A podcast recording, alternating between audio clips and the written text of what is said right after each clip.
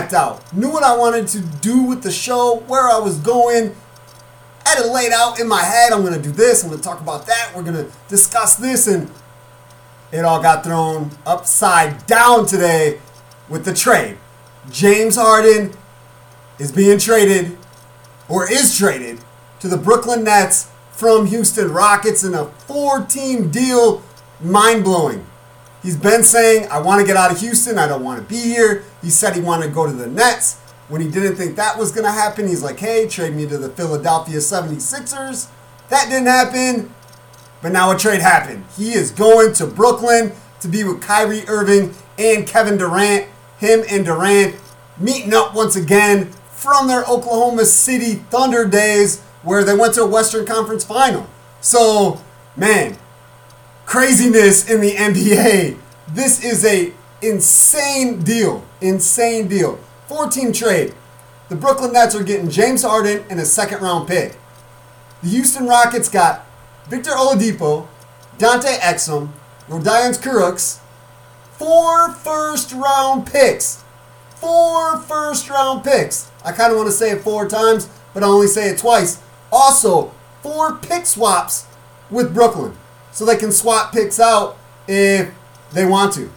Crazy. The Cavaliers got in the trade and they get Jarrett Allen and Taurean Prince in Indiana Pacers. Lost Victor Oladipo to the Rockets, but pick up Caris LeVert from Brooklyn Nets and a second round pick. Man, whoo! I think Houston actually walked away the victor. I really do. Exum is a pretty solid point guard. Victor Oladipo, when he's not hurt, is a stud, all star type player. Four first round picks. And you do not have James Harden on your team, hogging the ball, chucking up a million shots. Is he good for my fantasy team? Oh, yes. Yes, he is. But as a player and wanting to play the game of basketball and having the best teammates around me, that's not James Harden. And when it comes to pressure moments and getting the job done, that is not James Harden. If you listen to episode 150 that we had with Robert Shelton, he breaks it down of why he doesn't like James Harden, and I agree with a lot of it. I do think he's a star. I do think he can put up points in bunches. He's proven it, but he is not going to win an NBA championship being the number one guy and playing how he plays. Cavaliers get a nice piece with Jarrett Allen going next to or behind even Andre Drummond. That's a pretty good front court. They move one of them to power forward and center. That can be very, very dangerous. I know Kevin Love is in the mix, but he's hurt a lot, so hey, maybe they need him. But even if they got Jarrett Allen coming off the bench, that's a pretty solid center coming off the bench because he could start pretty much everywhere except if you got somebody like Andre Drummond or Karl-Anthony Towns. I'm really excited about this trade. I want to see the dynamic of Kyrie Irving, Kevin Durant, and James Harden all on the same squad. They're all ball first guys. They're all kind of weird personalities and say things they shouldn't, do things they shouldn't. I want to see what happens. This is going to be a reality TV show. This is no longer NBA basketball viewing here. This is reality TV, TMZ, E Entertainment Network, Bravo, whatever you want to call it. That's what this is going to be with the Brooklyn Nets.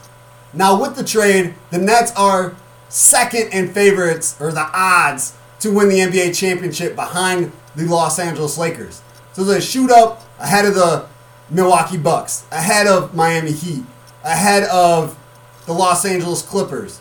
So people are thinking that it's going to be Brooklyn Nets and Los Angeles Lakers in the championship, the NBA Finals. That'd be crazy. That would be crazy. But I don't know if this is going to work. We're talking about three headstrong guys, and there's only so many buckets and so many minutes and so many possessions. I don't think there's enough for all three of them. I really don't. But this is crazy, crazy. Change the whole direction of the show, which I don't mind. I'm willing to do that when it's a bombshell, a explosion like a trade like this. Oh my gosh. I know I shouldn't be looking at my phone at work, but my phone kept lighting up and I look and it's James Harden this, James Harden that, Brooklyn Nets this, and I'm like, oh my god, it did happen. It happened. So I, I looked a little bit. I'm not gonna lie. I probably got caught. I'll get in trouble. Nah, nah. They're cool. They're cool. But I had to look, right? I had to. Like I said, change the whole show up. Had to talk about that trade. Insane. This is episode 151. Our guest on this show is Kaylee Shilkuski, a Hall graduate, now with the Illinois Valley Community College women's basketball team. And she has a crazy story. I'm using the word crazy a lot today, but you might hear it a couple more times. She has dealt with quite a few injuries in the last few years, has derailed her basketball career and seeing minutes on the floor and what she wants to do with the game, but she's sticking with it. She's not giving up. She keeps going back at it, goes through rehab, puts in the work to get back in the court, and she's going to keep fighting and fighting and fighting to do her number one passion, and that is the game of basketball. She shares all of that with us, and it was inspirational. Like, it's really cool to have that desire, that fight, to want to keep doing something, even though your body or peers or whatever is telling you not to, life in general. Kaylee Shilkuski's like, nope, I'm doing what I want to do. That's play basketball. Big props to her. Glad to be around her as soon as we get a season here and are able to practice and stuff like that. Hopefully, I'll see Kaylee a lot because I am an assistant coach with IVCC. So, we'll be able to talk some more and see her progression as the year goes through. Because right now, still dealing with an injury that she speaks of in the conversation we had. Hopefully, she can get some games in. That would be fantastic. Let's get the plugs in real quick before we jump into crazy amounts of topics. We got NBA and NFL and college basketball. In the deep dive, we got Harry Styles' Fine Line, an album from 2019. That's the deep dive. We're going to jump into that. Fantastic album, but I'll get to that after we talk some other stuff, including the plugs. Brian Cavelli, big shout out to him, was on episode 147 discussing his music career, college, all that other stuff. He is the one that created the dynamic, the amazing, the I never want to turn it off. I'm always bobbing my head every time I listen to it. Of course, I'm talking about the intro and outro. So big props to Brian Cavelli for hooking Edge of Your Seat podcast up. Don't know where you're listening to this episode, but you can catch us on Spotify and Apple Music, iTunes. Also, social media, Edge of Your Seat podcast on Facebook, Edge of Your Seat P on Twitter.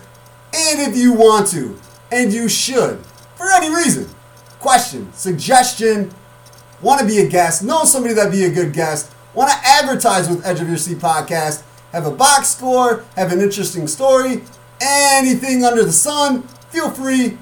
Again, you should. You should just do this.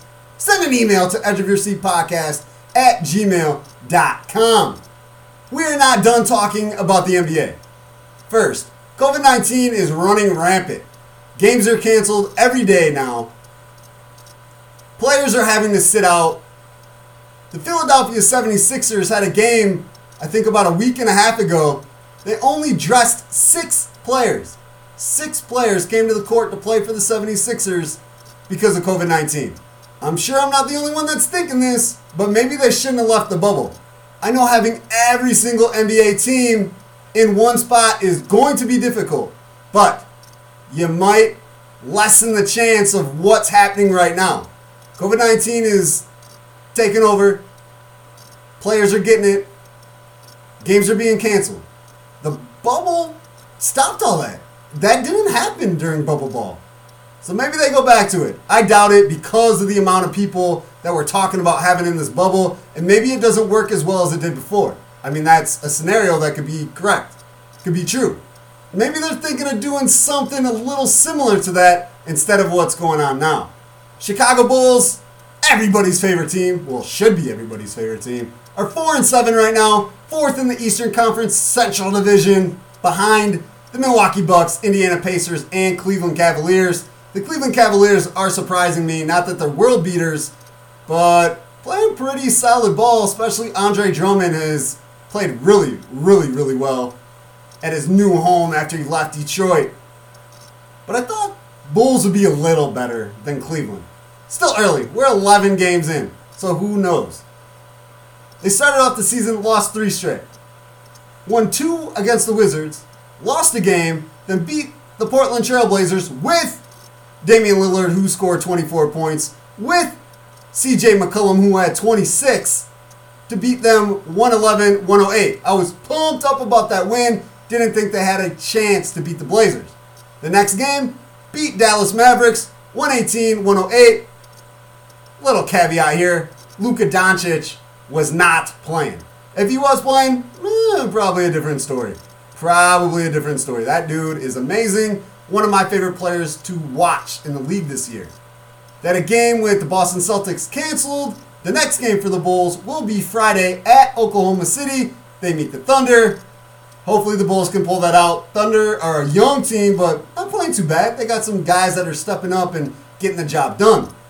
Speaking of getting the job done, Zach LaVine has been playing well, getting his buckets, his field goal percentage. You know it is what it is. Coby White making moves, distributing the ball, scoring, being aggressive. I love it. Second year in the league, and he's doing what you want to see from a first year to a second year jump. I love it. I know I dogged Patrick Williams when he got drafted with the fourth pick. I still don't think he is fourth pick eligible. Like, I don't even think he should have been in the conversation, but he's scoring double digits almost every game. He is a shooting big man so he stretches the floor. Haven't had that in Chicago in quite a while. So he gives them a little versatility on the offense that they haven't had in quite some time, which is cool. I still don't think he's a great rebounder, not a great defender. I think he's kind of useless on those realms of the world. But he's a rookie. He's really young, got lots of potential and time to build. So I'm not hating him as much as I was before. Seeing him in action is making me appreciate him a little bit. He's still got a lot of ways to run, a lot of ways to go, a lot to build on to be like, oh, okay, he was a good pick at number four. That will be determined in like five years. But still, hopefully he gets there. So Bulls four and seven, not a great team, not an awful team. They're young and they're kind of fun to watch. I'm cool with that. I'm to watch the Bulls all the time, but I'd rather watch something, a team that is exciting. If you're not to win, be flashy. Let's see you behind the back pass. Let's see some crazy dunks.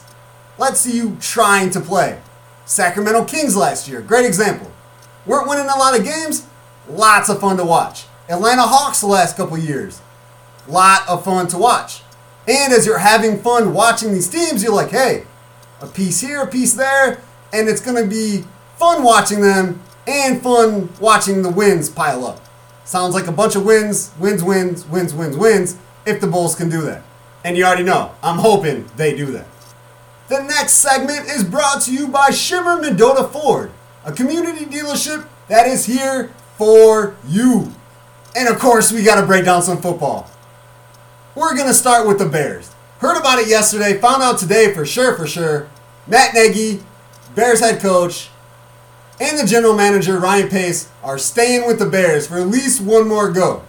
Defensive coordinator, Chuck Pagano, is retiring. So we're going to have to replace him. Not mad about that. He really didn't do that great this past year. Didn't use his personnel the way that he should. He did some things with Khalil Mack that I'm like, eh, what are you doing? There were some schemes with the secondary thought that it could have been tightened up a little bit, and Chuck Pagano didn't do that. He's the caller, so he retires. We'll get somebody new in. Hopefully, it's somebody worth it. Ryan Pace, maybe okay. He's made some okay moves. He brought in Roquan Smith. He brought in David Montgomery. A couple other guys that he brought in.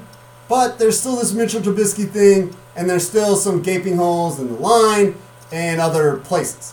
Matt Nagy, his play calling is very suspicious at times. Not seriously calling for his head, but I thought he was going to get fired. Same with Ryan Pace, and they're back. So we'll see what happens. Hopefully, they can build on a playoff berth, but they had to sneak in and they had to have another team lose for them to get in.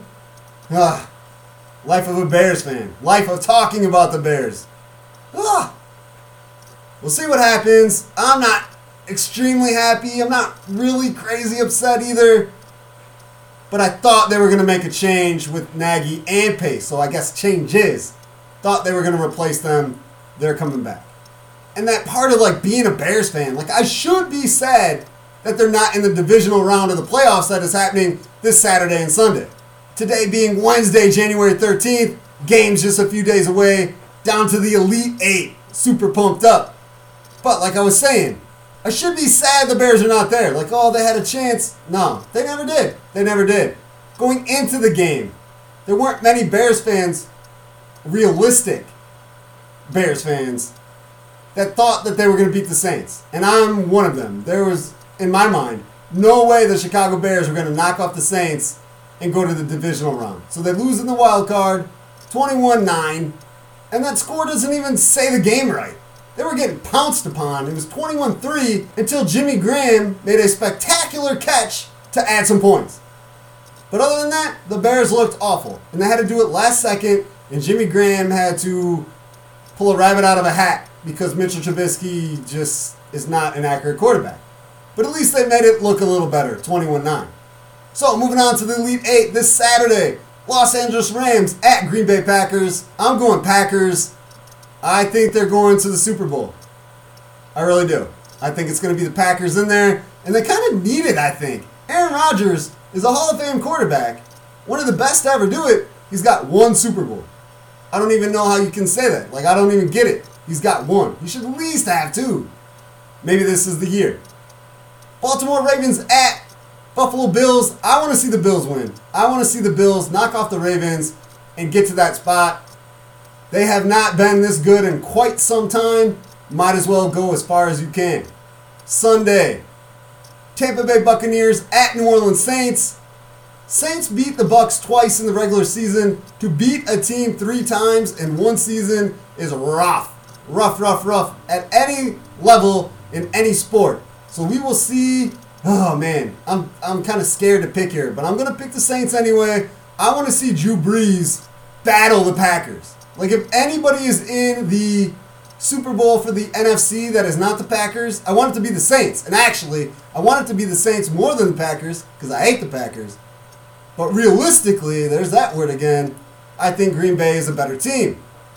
But I would love to see Drew Brees win a Super Bowl or go to a Super Bowl and then walk away from the game. Because let's face it, it's going to happen. Same thing with Aaron Rodgers. Same thing with Tom Brady. They're getting up there. We're coming to an end of an era. Also on Sunday, AFC divisional game, Cleveland Browns at Kansas City Chiefs. I would love to say the Cleveland Browns. I mean, they're making history for themselves. When they beat Pittsburgh in the wild card, first playoff victory for them since 1994. Just getting into the playoffs was the first time they've been in the playoffs in 18 years. They're paving new paths for the Browns in Cleveland, which is cool. Problem is, now they've run into probably the best team in the NFL, the best quarterback in the NFL, Patrick Mahomes, one of the most dynamic offenses. It's kind of hard to say the Chiefs are the best when you got Tampa Bay Buccaneers, New Orleans Saints. Their offenses are crazy as well. But Kansas City has got so many pieces and they can move everywhere. I gotta go Kansas City, sticking with my guns, sticking with my gut. But it would be cool if the Browns could pull it out. That would be insane. But with the Browns getting to the playoffs, the team now that hasn't been in the playoffs the longest is the New York Jets at 10 years. That might go to like 40. If they, man, they are not good and do not look like they're getting any better. One more little football thing before we move on. Philadelphia Eagles quarterback Carson Wentz wants a trade because he was benched for Jalen Hurts. And he should have been. He's a god awful quarterback. I am mad because in one of my fantasy leagues this year, I fell asleep like 25 minutes before the draft. And guess who auto drafted? Carson Wentz. It was awful, awful, awful, awful. Wasted a high pick on a bum that really was in my lineup for like three weeks. Then I replaced him with like five other quarterbacks, including Mitchell Trubisky, which I never thought I would do. But if you get benched for Mitchell Trubisky in fantasy football, that means you are god awful. Just saying. So you might get a trade, he might not, but it doesn't mean that he's going to play anywhere. And if he does, that team's probably going to be awful too. I hate to be so mean, but I got to be real, right? It's what we do here at Edge of Your Seat Podcast. Carson Wentz is awful. The NFL segment was brought to you by Shimmer Mendota Ford. Mendota Ford is a community dealership dedicated to being community first.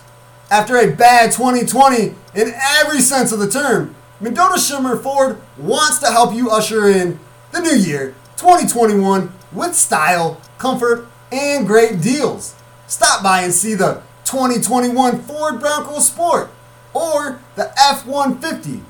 Both of the crazy awesome vehicles are in stock at Shimmer Mendota Ford. But these are just a few of the options at the dealership as it has a huge selection of new and used vehicles on the lot and even more on the website www.mendotaford.com.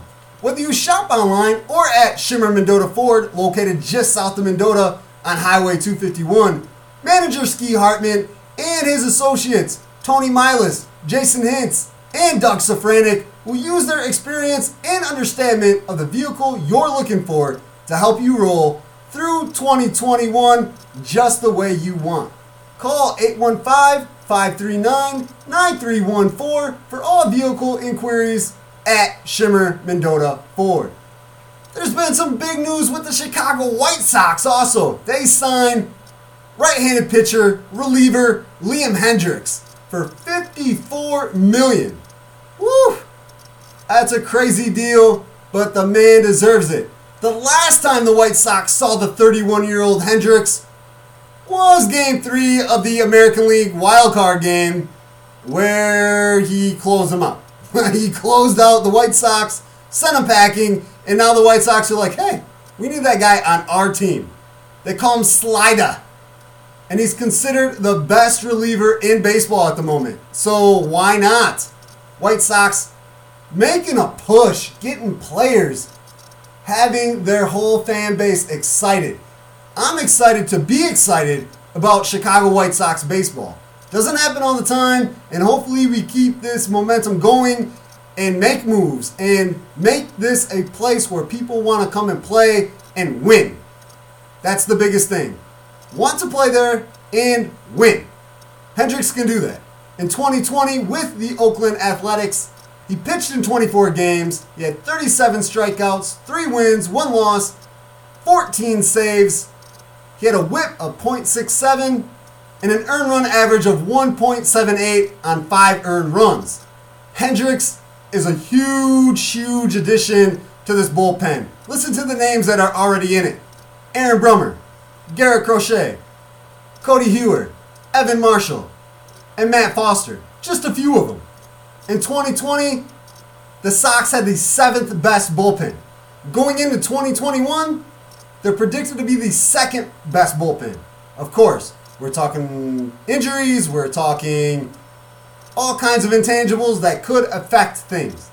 On paper, the White Sox are predicted to have the second best bullpen coming into next season. That's exciting. Exciting is a great word for the White Sox right now. So much positivity of what could happen for them. So we should all be excited. no doubt about that. A couple other baseball notes. Kyle Schwarber, let go by the Cubs, signed a one year, $10 million contract with Washington Nationals. Good pickup for Washington. I like Schwarber. I think he's a good ball player. He should do a lot of good for Washington. It's sad for the Cubs because they're blowing stuff up already. Already in rebuild mode, and getting rid of Schwarber was a key sign of that. Also, shortstop Francisco Lindor I always like to say his name like that. Lindor, Linder, Lindor, Lindor was traded from the Cleveland Indians to the New York Mets. This is pretty much a one year rental for the Mets. He's got one year left in his deal, and he's probably not going to stay there. So, this is a one year rental to kind of boost his trade bait. Maybe they trade him for other pieces, some prospects. But all this is is a baseball marketing money move. This isn't a long lasting, oh, he's going to stay with the New York Mets and play baseball forever. That's not happening. This is a one year money deal. Let's sell some tickets. Let's move him to get more pieces. Where the Mets are trying to get more pieces, Some people are trying to get more physical fitness. Let's face it, it's not easy to get into shape or to stay that way.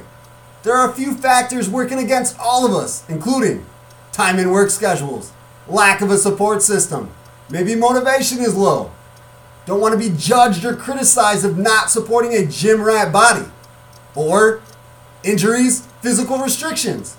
However, there is a place where these no's or maybes become yeses. LP CrossFit. LP CrossFit, located at the Peru Mall across from Secret Nails, offers a weekly schedule of classes for any level of fitness. It's not one time, not one day a week. There are many options, and classes only last one hour. A support group? LP CrossFit is a diverse community focused on fun and hard work. All members know each other's names and support one another during workouts. Motivation? The trainers at LP CrossFit help you reach your goals and get into the best shape of your life with workouts of numerous movements, including bodyweight, gymnastic, and barbell. Everyone is guided, pushed at a productive, comfortable level. If you're an experienced athlete or getting your first taste of physical fitness, everyone is welcomed and viewed as equals. You would go at your own pace. You want to go hard?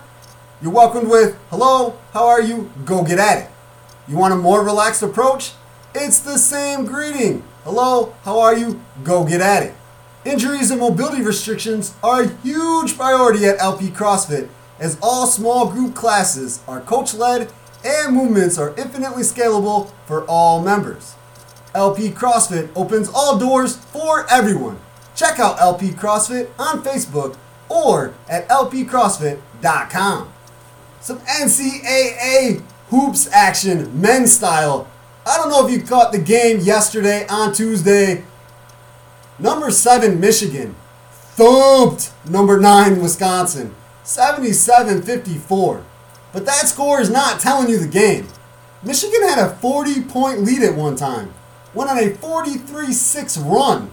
Their defense is crazy. They were playing team ball, passing it, moving it, pushing it, always looking for open shooters. And if you didn't have the ball, you were moving, creating ways to score or help your teammates score the way the game should be played. Michigan looked phenomenal. Phenomenal. And they definitely, in my eyes, are the best team in the Big Ten. Breaking down the Big Ten in the rankings of the top 25 according to the Associated Press.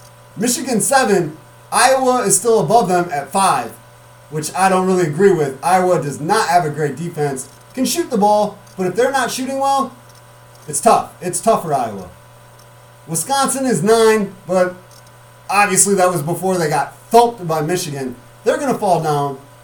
Illinois is sitting at 14. Wish it was a little higher, but 14's all right, not too bad. And Ohio State is 21. Some other interesting things about the rankings. I love this year because of the differences at the top. Gonzaga is at the top of the polls, 12 and 0, undefeated. I love it. Baylor, number two on the polls, 11 and 0 undefeated. I love it. Villanova, they have had success, won championship in the last few years, but it's not always like that. So to see them still up there, number three at eight and one, I love it. And not really a basketball school, even though they did have Kevin Durant quite a few years ago. But Texas sitting at number four at ten and one. That's a cool turnaround story. They're not really known as a basketball school. Of course, football more of a priority in Texas. Which is even crazier, though, is the Almighties, the heavenly college basketball gods of schools. Duke is at 19. Kentucky, not even ranked. Not even ranked on the top 25. And Kansas, 6. Kansas not in a bad spot, but usually all three of them are in the top 10, like all year long. Or they'll fall down because they lose, and then they come back and they finish in the top 10 by the end of the year. Don't know if that's going to happen this go around. A little more emphasis on Illinois. 9 and 4 right now, third in the Big 10 conference with a 5 and 2 record. They sit behind Iowa's 5 and 1 and Michigan 6 and 0. It's weird though because Illinois' two losses in the conference were Maryland and Rutgers. Not that they're bad teams, but they haven't played Iowa. They haven't played Michigan. They haven't played Wisconsin. Even though hopefully they see the Wisconsin that played Michigan, but they haven't seen the best yet. Or at least not twice. They're going to see him twice. They're going to see him again. So hopefully Illinois can make some good things happen. Couple guys for Illinois making some awesome things happen. Junior Ayo Dosunmu, averaging 22.4 points a game and 4.8 assists, leading Illinois in those categories. Then you got sophomore center Kofi Cockburn, leading the team, the Fighting Illini, in rebounds with 10.1 and blocks with 1.4. Awesome stuff from both players. I am a fan of both of them. Hopefully, Illinois can go back up the rankings a little bit and have an amazing postseason. Make some noise in the tournament. That's what I'm hoping for. Hopefully, you're hoping for that too. Also, hoping for SIU. I'm an alma mater. Love the Salukis. Bleed that SIU maroon instead of that crimson. I don't even know what red blood means. Mine's maroon. SIU started off the season 7 0, but have lost the last three. Lost to Evansville 84 72 after beating them the night before, and then lost two games to Drake 73 55 and 86 55. Drake is the real deal. The real deal. Sit at the helm of the Missouri Valley Conference. They're tough. They are really tough to beat. Do all the things right that you need them to do. Drake can make some noise in the tournament as well. Not saying they're going to get a high seed, but they could upset a couple people and make a push. I'm all for that. Now that Creighton's out of the Missouri Valley, I root for everybody. Of course, SIU first, but I got love for Bradley, I got love for Illinois State, and all the rest of the teams, including Drake. Never had love for Creighton, though. Never. Except now for the baseball team, because the friend of the podcast, friend of Edge of Your Seat podcast, Jack Scary, is going to play baseball with Creighton. So I guess I'll give the baseball team some love. But they're not even in the Missouri Valley Conference anymore anyway. But, you know, there's still some grudges. Got some grudges still. Let's hit up one more sponsor. And then we got a deep dive. Deep dive into Harry Styles' Fine Line. It's cold, and that usually means no more renovations, no more home improvements. But that ain't true.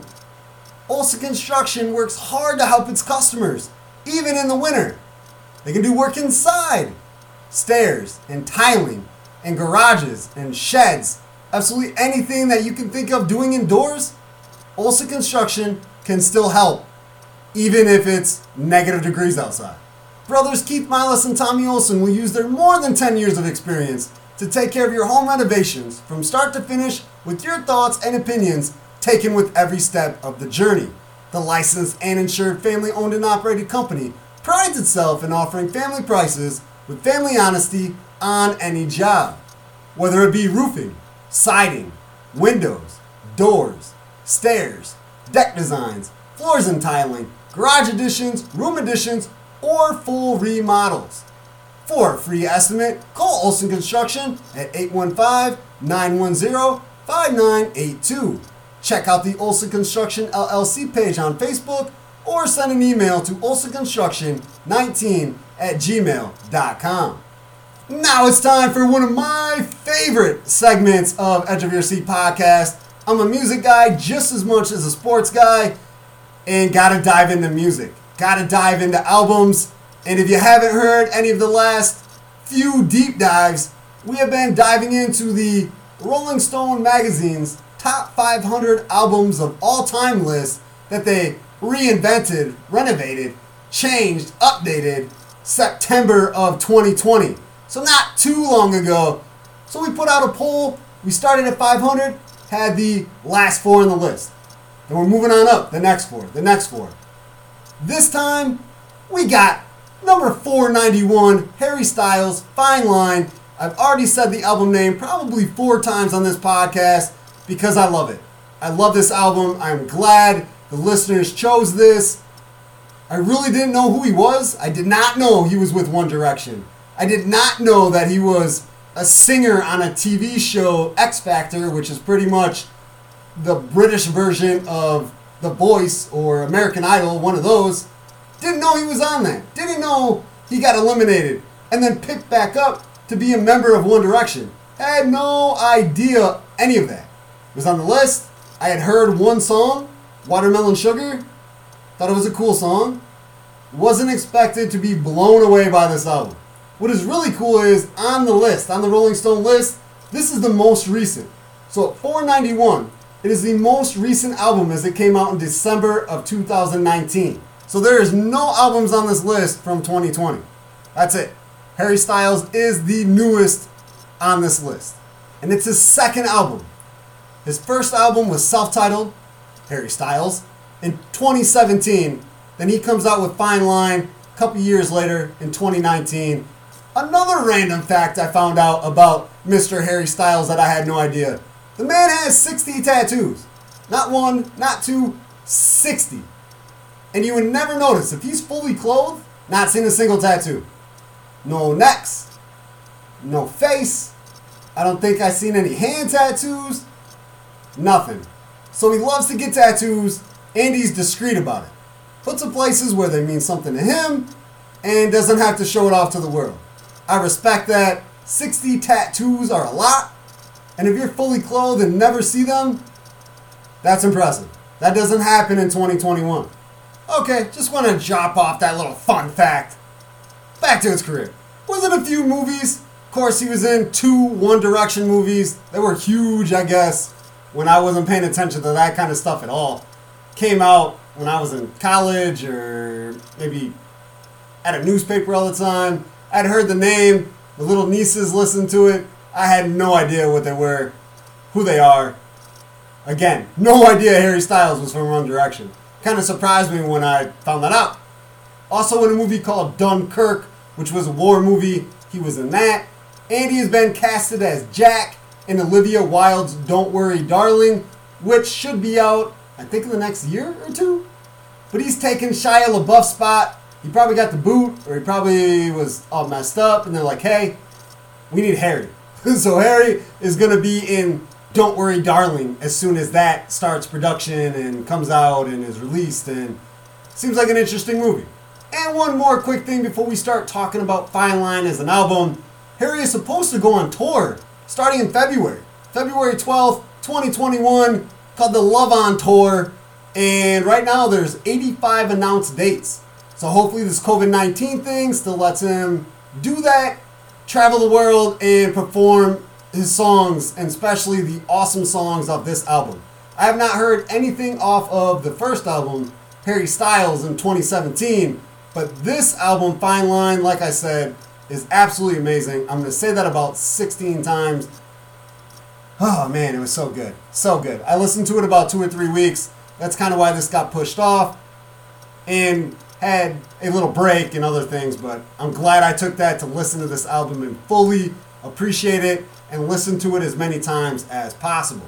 Fine Line had a debut of number one on the US Billboard charts which means both of his albums so far, Harry Styles and Fine Line, both debuted at number one in the US. That's awesome.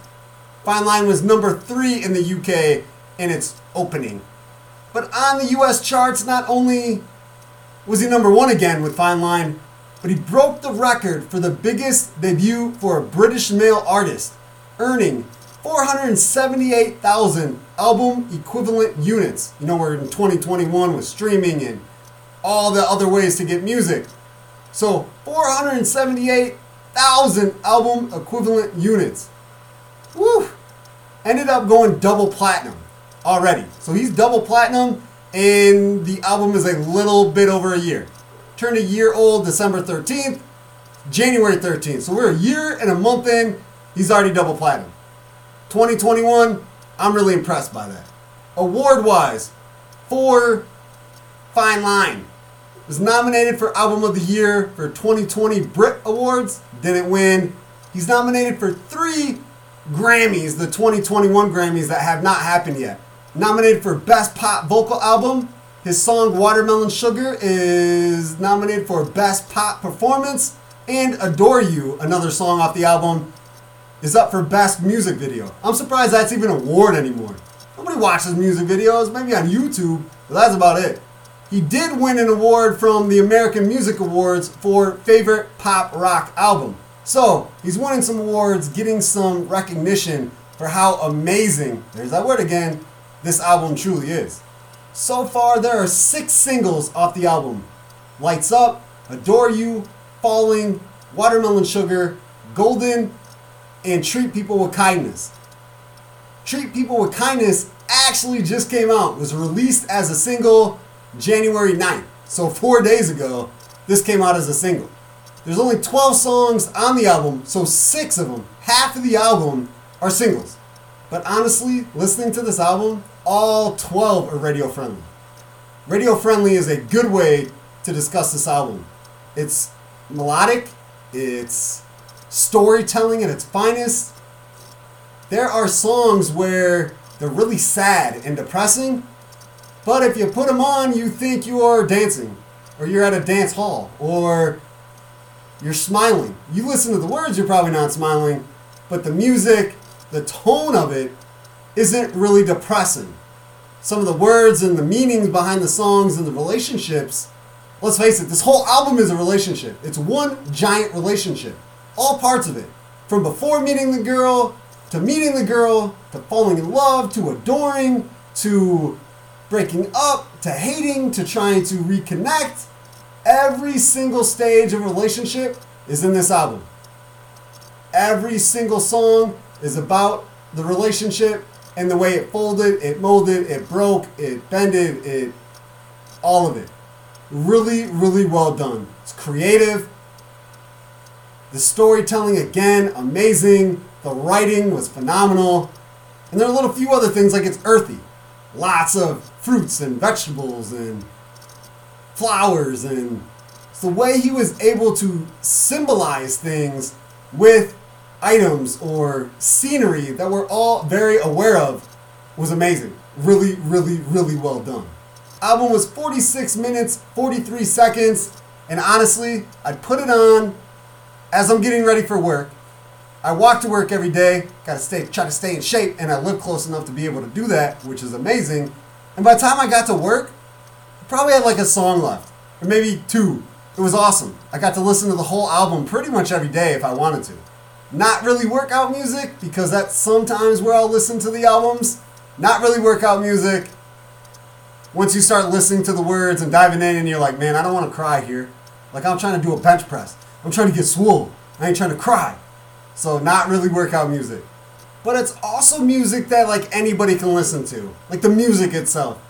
Kids probably don't understand what it is, but they listen to anything anyway. It doesn't really matter.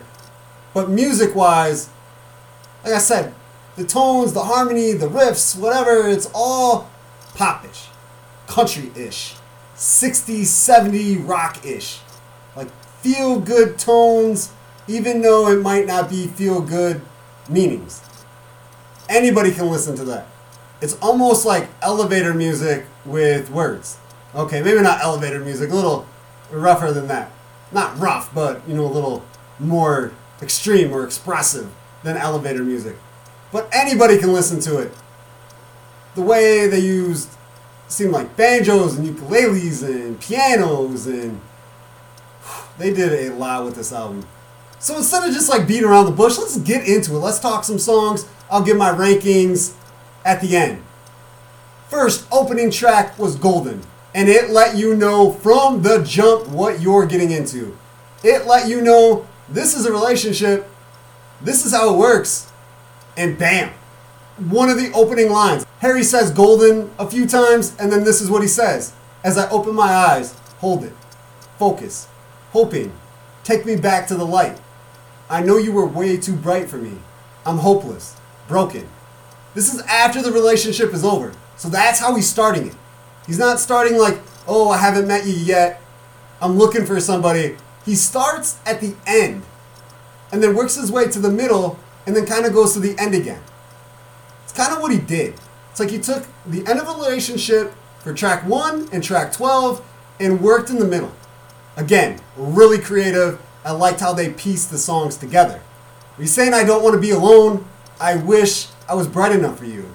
I wish I was on your level. I wish we could do this again. Changing some things. Obviously, not all the same, but he's trying to focus. He's trying to hang on. He wants to see the light and the light's going away. Solid song, add it to my Spotify playlist, we'll listen to it again. The second song Watermelon Sugar. If you haven't heard this song, you really don't listen to the radio or like popular music. This has been everywhere. And this is the first sight, the first, I guess, hearing, the first thought of the fruits. I mean, he talks about berries and strawberries in this song. And then as you go on, there's cherries and sunflowers and lemons and rainbows and all these things that he uses to express how he feels about either the woman herself or about memories. There's canyons, and the symbolism is on every song pretty much, and Watermelon Sugar starts that. And it's kind of a creative way of saying, hey, I want to sleep with you. That's kind of what Watermelon Sugar is about, to be honestly. Without saying, hey, why don't you come over to my house? Or let me come over to your house. Creative way of saying, I'm really into you. Three, the third song, Adore You. Exactly what the name of the song is. Here's the chorus You don't have to say you love me. You don't have to say nothing. You don't have to say you're mine. And then goes into all the ways that he wants to show that he adores you and gives you pictures of how much he adores you without having to do anything. Like, hey, this is what I think of you. So, good title, good song, and honestly, it's one of the happier songs. Like, you're adoring somebody. It's not the heartbreak, not any of that stuff. Like, he's, he adores you, he's into you without the uh, subtle hints of sleeping together. Fourth song was Lights Up. It's kind of like I'm never going back.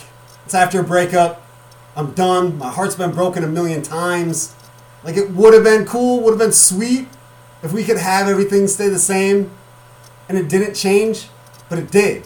And we can't go back to that. After you live through that, there is no returning to the innocent times before there's the battles and the wars of a relationship.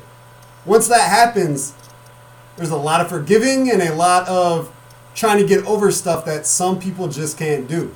He even says it here. All the lights of the world wouldn't change the heart from being dark. Not this time around. It's not happening. Might have did it before, but I can't go back. It meant a lot to me. Really, really connect. Most of these songs I definitely connect to.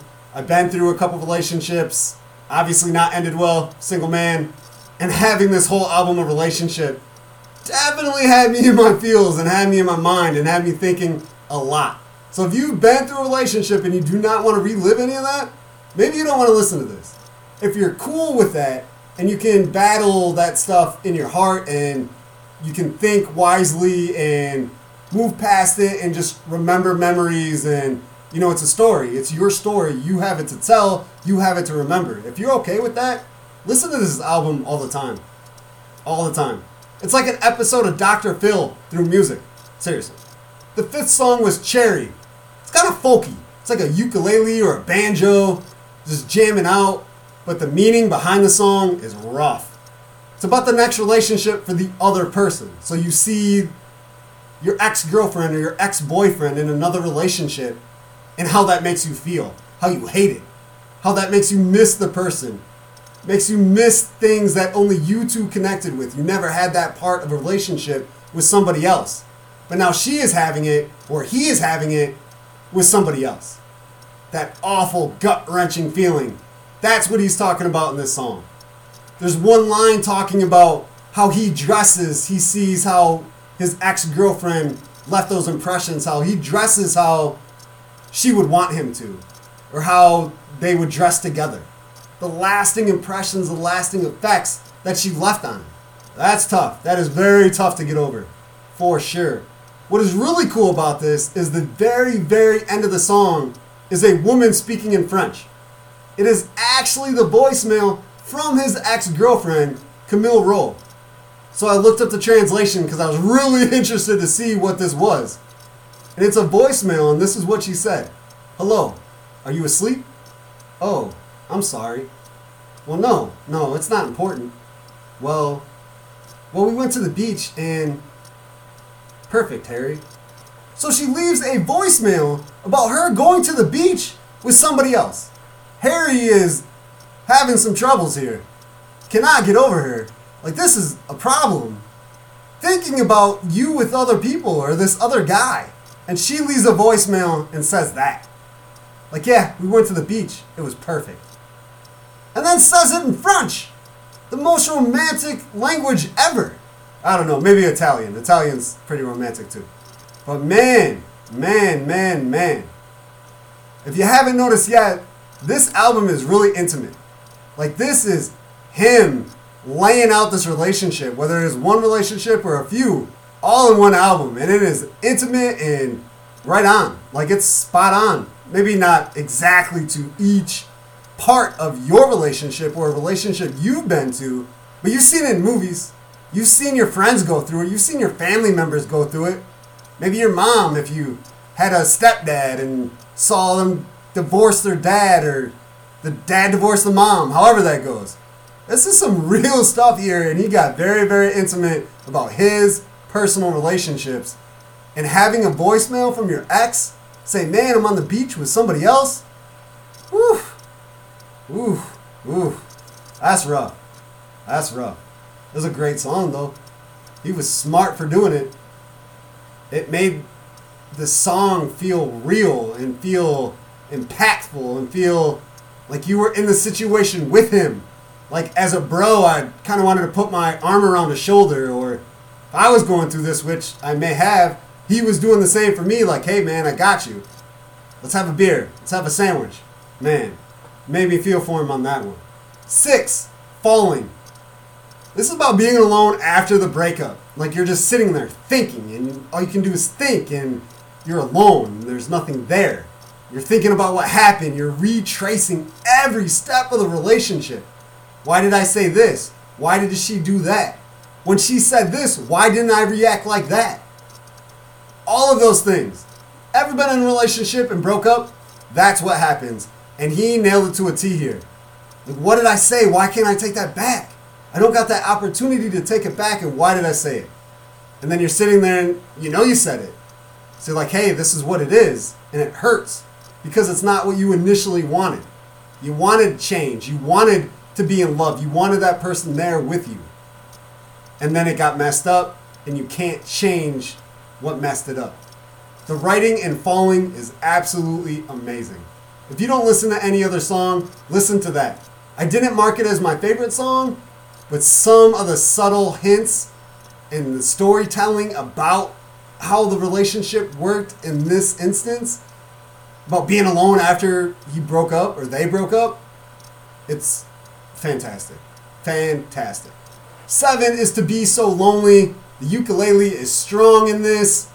He knows he did wrong. He's sitting there alone at home. He's thinking about the girl. And there's a million creative ways of how to say sorry in this song. Like he's saying sorry in different ways. Really, really enjoyed it. And again, it's a sad song. Like the words are sad, the meaning is sad. But the ukulele and how it flows is not sad at all. Not at all. It's joyous almost. Eight is she slow, got a 70s vibe to it, like a 70s rock, 70s pop kind of deal. It breaks down a day where the guy is doing nothing but thinking about the woman. Gives exact times, exact moments, dropping off kids, sending the assistant at work to go get coffee, daydreams, a whole day of thinking about this person because it's she. She has a hold of his heart and is thinking about her all the time. The writing, again, fantastic, really, really well done. I don't think any song in this album has bad writing. It was written really, really, really phenomenally. But this is not my type of song. It's really, really slow compared to the other ones where it's kind of like joyous and fast. This one will sit there and make you think and make you get down. If you're okay with that, cool. Not my type of vibe, but a good song. Number nine is Sunflower Volume 6. It's got a Caribbean feel to it. And there is a rift in there, the best part of music in this album. The best part. I love it so much. I'm replaying it right now in my head as we speak. I'm not talking like a Led Zeppelin, nothing like that. I'm talking just a really, really, really cool, again, Caribbean vibe. So it's kind of like a guitar, kind of like a ukulele, kind of like a banjo, all at one time. And I could see somebody on a beach at Hawaii Jamaica, wherever, just doing this, going nuts. And it was fantastic. If you didn't figure it out, sunflower is equivalent to woman. Says sunflower as in like he's talking to a woman. The woman, the ex. But it's like before they met. So this is the ninth song, and it's kind of like the before they met process. He was shy, he didn't want to act a fool, he wanted to dance with you and kiss you and looking at the shape of your lips and want to be with you, but doesn't know how to go about doing it. 10, Canyon Moon. This is a 60s, 70s feel, and now we're on the back end. Now, the last three songs are the healing process, the ending process, and that's all this is about. This is him trying to heal, thinking about the romantic time that they had, Canyon Moon, all the things that they did there, looking up at the skies, looking up at beautiful scenery, and never wanting to leave, but realizing you have to. Just like in this relationship, never wanted to leave, but you had to. Or there was a moment where you wanted to leave and then look back and you didn't want to. And you're sitting there thinking and trying to heal, but you're remembering those beautiful moments that you had. So the beautiful moment is equivalent to Canyon Moon. And Canyon Moon, that beautiful moment, is equivalent to one of their finest times together. That moment that he wants to remember, that he wants to enjoy with that person and not think about all the other stuff that has happened. It's that moment. Canyon Moon. 11. Treat people with kindness. This is totally a 60s, 70s, old school, feel good song. It's like KC and the Sunshine Band or the Bee Gees. Yeah, I felt like I had a peace sign and the peace glasses and really long hair, and I was hopping out of a van. It's kind of what it felt like. Felt like a hippie for a minute.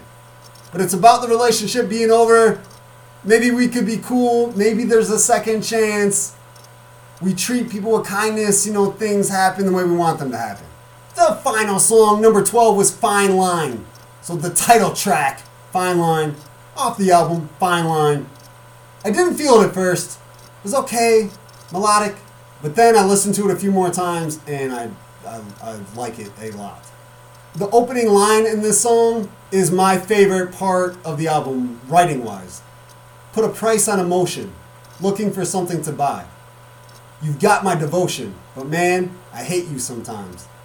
You dig into that, putting a price on emotion, on a heart, and how much you would spend to be with that person, and to devote yourself to that person, but then to counteract and contradict the things that had happened that made you at the same time hate that person even though you loved them so much at one time.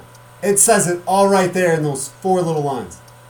The music itself is pretty phenomenal. It's great. It's like a triumphant, you made it out of this alive, sort of, kind of. And he says, We'll be all right. We'll be a fine line. Quite a few times. The song is 6 minutes and 17 seconds. And the music is pretty much most of it. With, of course, We'll be a fine line. We'll be all right. And I like that as the last song. That was probably the song out of these 12 to pick as the last one. That would be the one. That would be the one. It was really, really, really well engineered. It just flows. It is what an album to me is supposed to be. It tells a story, a lifeline, a relationship, a love, a hate, a passion, a regret, a moments in your life that you will never, ever, ever forget, and it's on music. Amazingly well done. And if this is at 491, man, I can't wait to start blasting through these albums. Because, oh my God. Like, if there's writing like that somewhere in here, and I know John Mayer is on the next poll, the next poll is up, by the way. You can vote for the next deep dive on Facebook and Twitter Edge of Your Seat Podcast on Facebook, Edge of Your Seat P on Twitter. Please vote, add to the numbers, and maybe the one that you want is the one I listen to, and we break that down the next time. Cannot leave the deep dive yet, though. Gotta break down the rankings. I'll start at 12, and I'll work my way up to my favorite. Number 12 song to me on this album out of the 12 songs was She. It's slow, that 70s feel, just not my kind of vibe musically. I get the song. I actually thought it was intelligent, breaking down a day and how this person, this guy, thinks about this girl all the time, doing normal stuff, dropping off the kids, thinking about her, sending the assistant for coffee, thinking about her. Those things really happen. So the lyrics, awesome. Song, just not my kind of feel, not something I would listen to repeatedly. 11, and my poll, my ranking, treat people with kindness. That 60s, 70s old school vibe, you know, Bee Gees, KC, and the Sunshine Band. Before my time, not my kind of music either. But I get why he did it. Made the album kind of come together, actually. 10, Canyon Moon. Again, the 60s, 70s feel. I liked the symbolism and, you know, the beautiful skies referring to beautiful woman and things of that nature. Just really wasn't one of my favorite songs. And honestly, these three songs that I just said are the only ones that I did not put on a Spotify playlist. The rest of them, I did. Every single one of the other ones. So the other nine are all on Spotify. Nine, I went with Fine Line, the title track of the album. I mean, that one line, the starting line of the song. Put a price on emotion, looking for something to buy. You've got my devotion, but man, I can hate you sometimes. I love that line. I will never forget that line, actually. And I liked the music, triumphant. Hey, I made it out of this relationship. We'll be alright. We'll be a fine line. Eight, I went Watermelon Sugar. Cool song. Catchy. Understand the meaning of it. Definitely see, here the symbolism of I want to sleep with you, but I'm not going to say I want to sleep with you. I get it. Definitely get it. Good song. Definitely on a playlist, just like some of these others better. Including Seven, Golden, the real way to start off a album. Like it just kicks it off really well. It tells you what's going to happen. It is letting you know that, hey, this is about a relationship and this is a part of it. And it starts with the end of the relationship and works the whole album with the beginning of this. Really amazing. Six, Adore You, a happy song, and I think more people should be like that, showing how you adore somebody, showing how much you love them and care about them, whether it's through action or through voice. I really like that and appreciate that, and I try to do it every minute that I can. Five, Cherry, I liked the folky ukulele banjo kind of feel, and although it sucks and it hurts, I understand, relate, and have felt this feeling actually not too long ago about the next relationship. You see that person with somebody else, or you know that they're with somebody, and you think about the things that you guys did together and what that person meant to you, and what you thought you meant to them, the lasting impressions that you leave on somebody, and it hurts. And that gut wrenching feeling, it's like, ah! But it's way worse than that, actually. It feels way worse than that. And then the voicemail from the ex girlfriend, Camille Rowe, in French. Man, man. Saying, hey, I'm on the beach with somebody else. It's perfect, Harry. Whew. Man, man, man. Four, lights up about never going back to a, a relationship after a breakup and how you were hurt. And it would be sweet if things would be like they were before, but it isn't and it never could be. I relate to that a lot, a lot, a lot. Seems like every relationship I get in, there's a breakup about seven times. It sucks, it hurts, but you don't want to quit. So I get this song completely. But once that light goes away from the heart, it's hard for that light to come back on. It really is. Three, Falling. The song is beautiful, makes so much sense being alone after a breakup and thinking about everything that happened and the writing just fantastic. Two, I went to be so lonely. The ukulele was amazing. I like the vibe. I like everything. No, you did wrong. You're sitting there trying not to be alone. You're thinking about this person that should be with you but is not with you because either something you did or they did, but you're still saying sorry. And the different ways of how he's saying sorry was really creative and a great song. And then one, Sunflower Volume 6. I like everything about it. The Caribbean feel, that one riff that's in there is insanely awesome. If you never heard the song, check out the song just for that riff. And you might not know where the riff is, but as soon as you hear it, you'll be like, oh, oh that's what Brandon's talking about. That's it. That's it. Because it's amazing. I like how he calls a woman sunflower the entire time. I mean, for the most part, that's a satisfying equation. I mean, as a guy, when you see a woman or you're with a woman that you love and they're beautiful and you admire them, sunflower is a great simile, a great way to express that. So that is definitely my favorite song. And man, album is amazing. Check it out if you have not. Before I get out of here, before we get to Kaylee, couple things I want to discuss real quick. First of all, I did not talk about the domestic terrorism at the Capitol building. That made us look like a third world country. Did not support that. And then to have the president on video saying kind of to do that stuff, to support him, to act like our votes in our election didn't matter because he didn't win. Ridiculous, and it warranted him being impeached today. Should have been impeached probably two years ago, maybe three. Got impeached for the second time today. Only president in the history of the United States of America to be impeached twice. Man, what a buffoon. What a buffoon.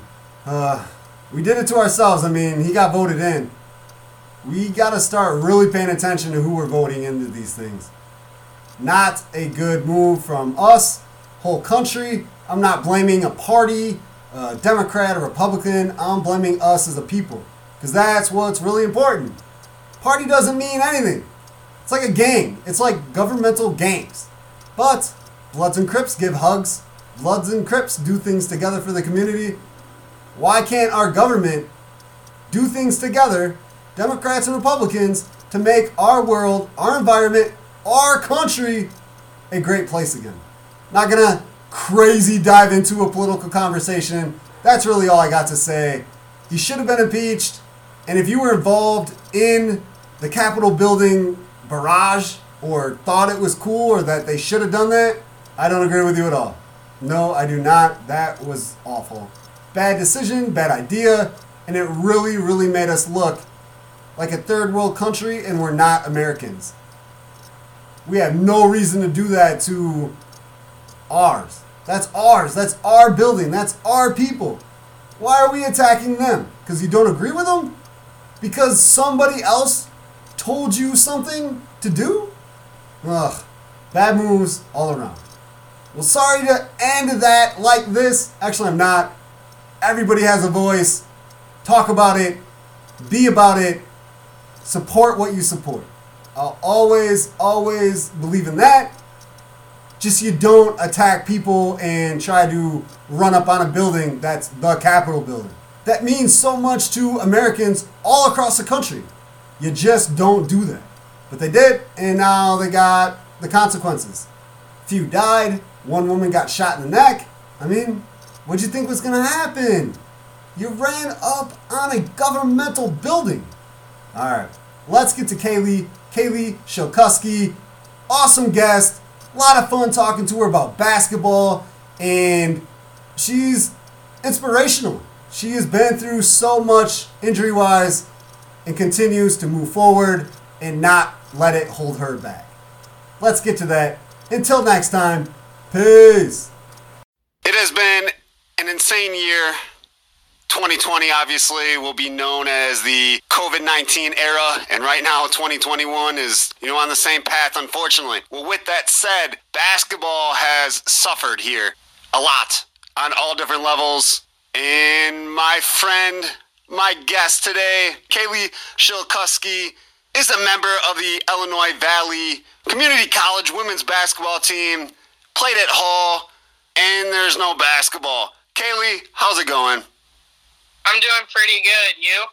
I am doing all right. I think we're both struggling without basketball.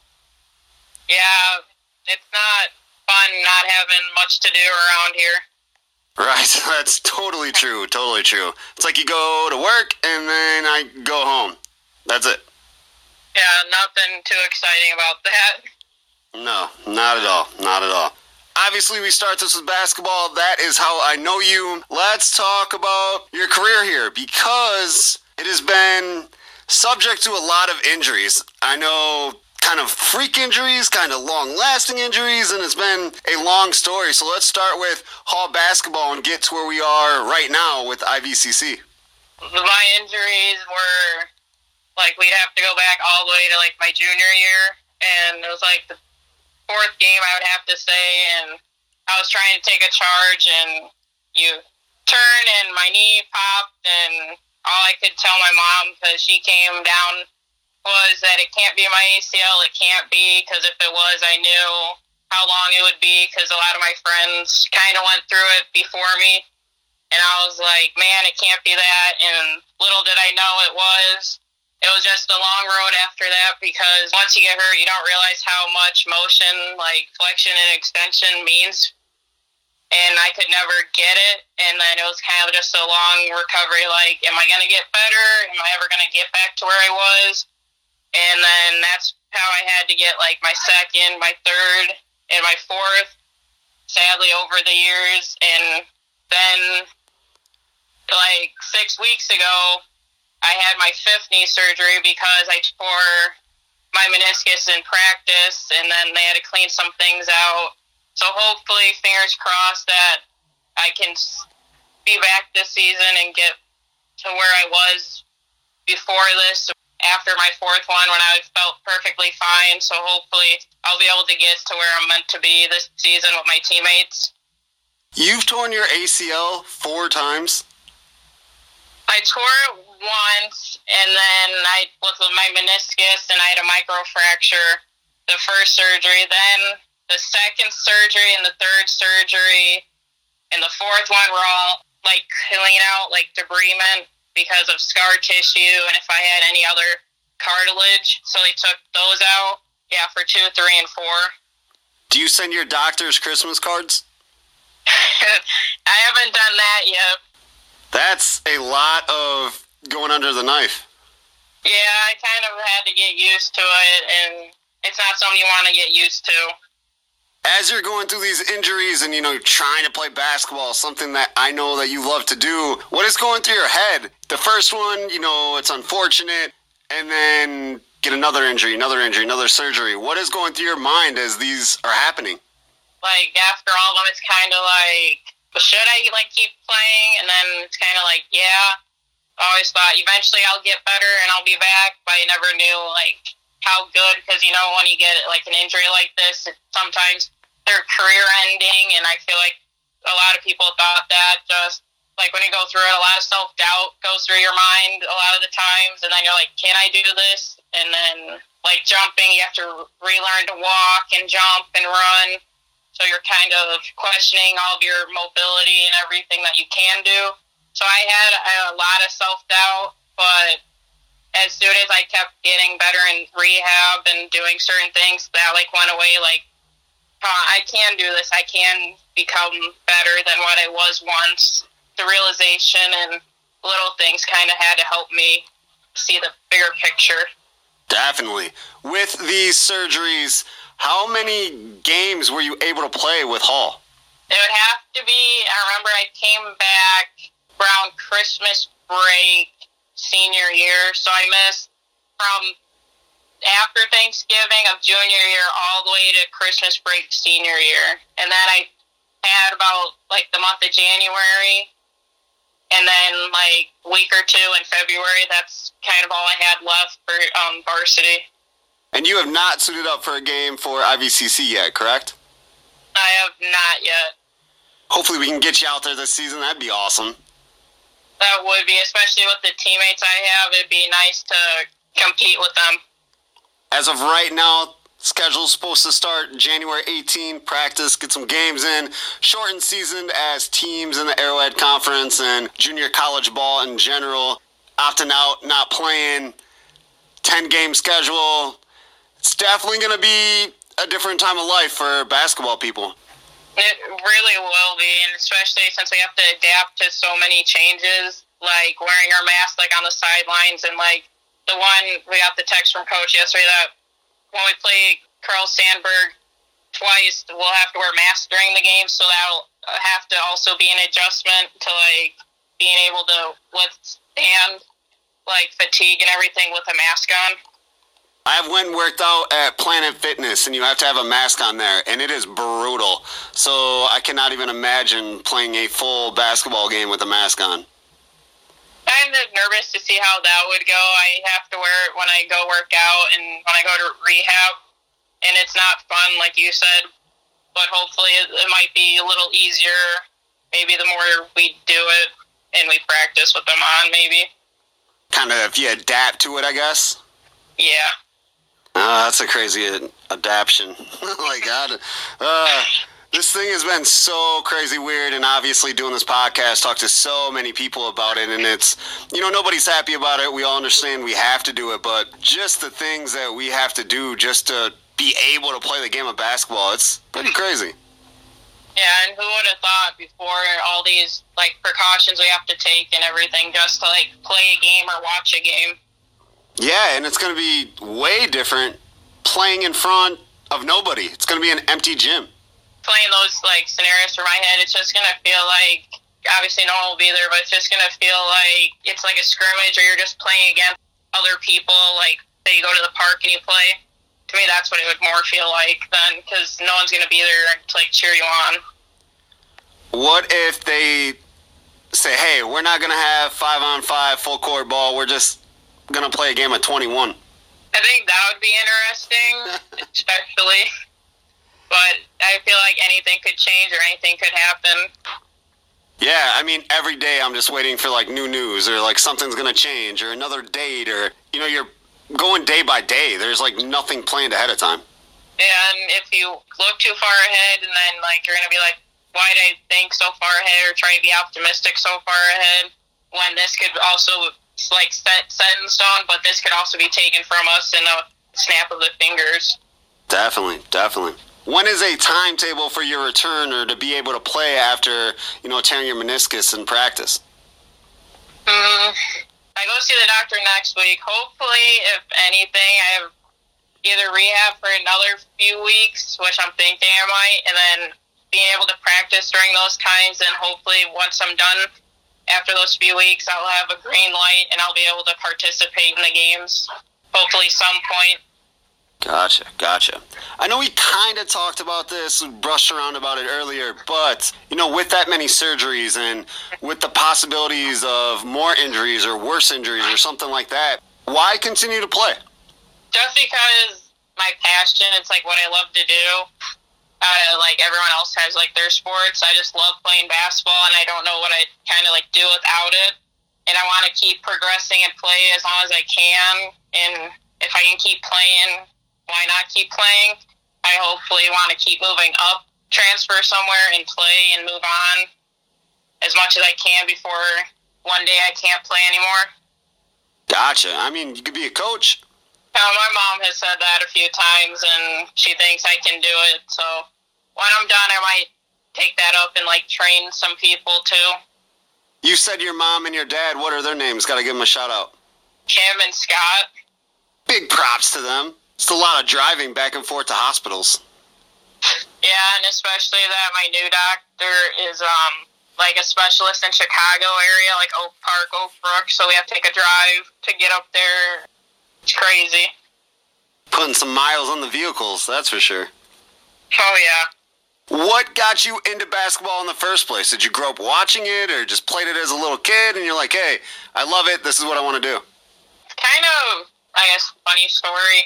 I grew up playing soccer, and then I was in like fourth grade, and at JFK they had like this basketball. I don't know if it was like intramural, but it was like something like camp or something like that. And I'm like, that sounds like fun. And then like I got into it then, and then when it came around in like fifth grade, I did it, and then there's like a shootout I was able to do, and then there's like intramural in like end of fifth grade, and I'm like, this is something. And then I just kept practicing after that and fell in love with it about fourth grade.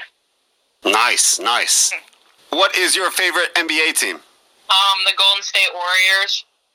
Now, was this before they became good, or did you wait till they had Steph Curry and Kevin Durant and Klay Thompson?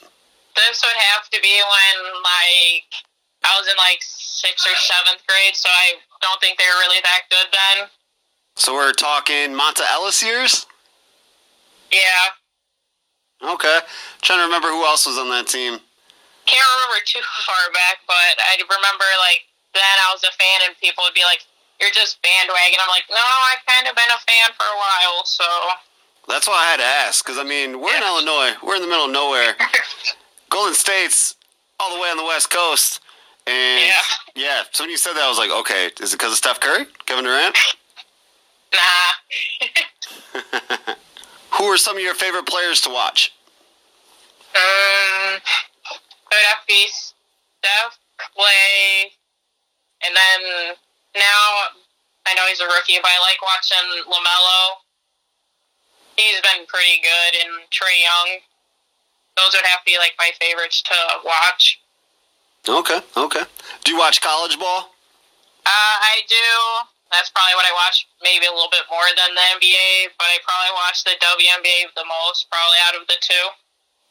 Okay. What's your WNBA team? Hmm.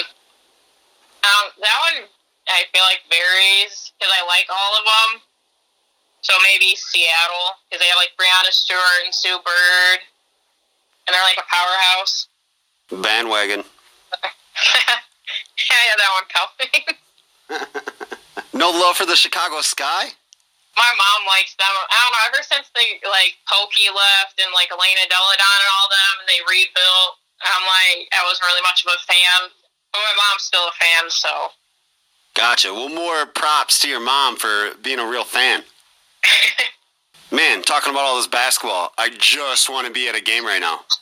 Me too. I if like the tournaments were going on like they were last year, I, um, my mom said she was going to take me back to the women's Big Ten tournament, but can't have any fans, so that was out the window this year.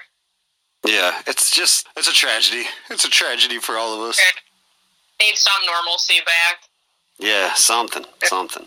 Well, cannot have you on Edge of Your Seat podcast without playing a game. So we are going to do some hot potato. The way this works is I'm going to give you two people, places, things, items, whatever, and you pick which one you like the best, all right? All right, that sounds good. I think I'm going to start with some basketball players. We'll go.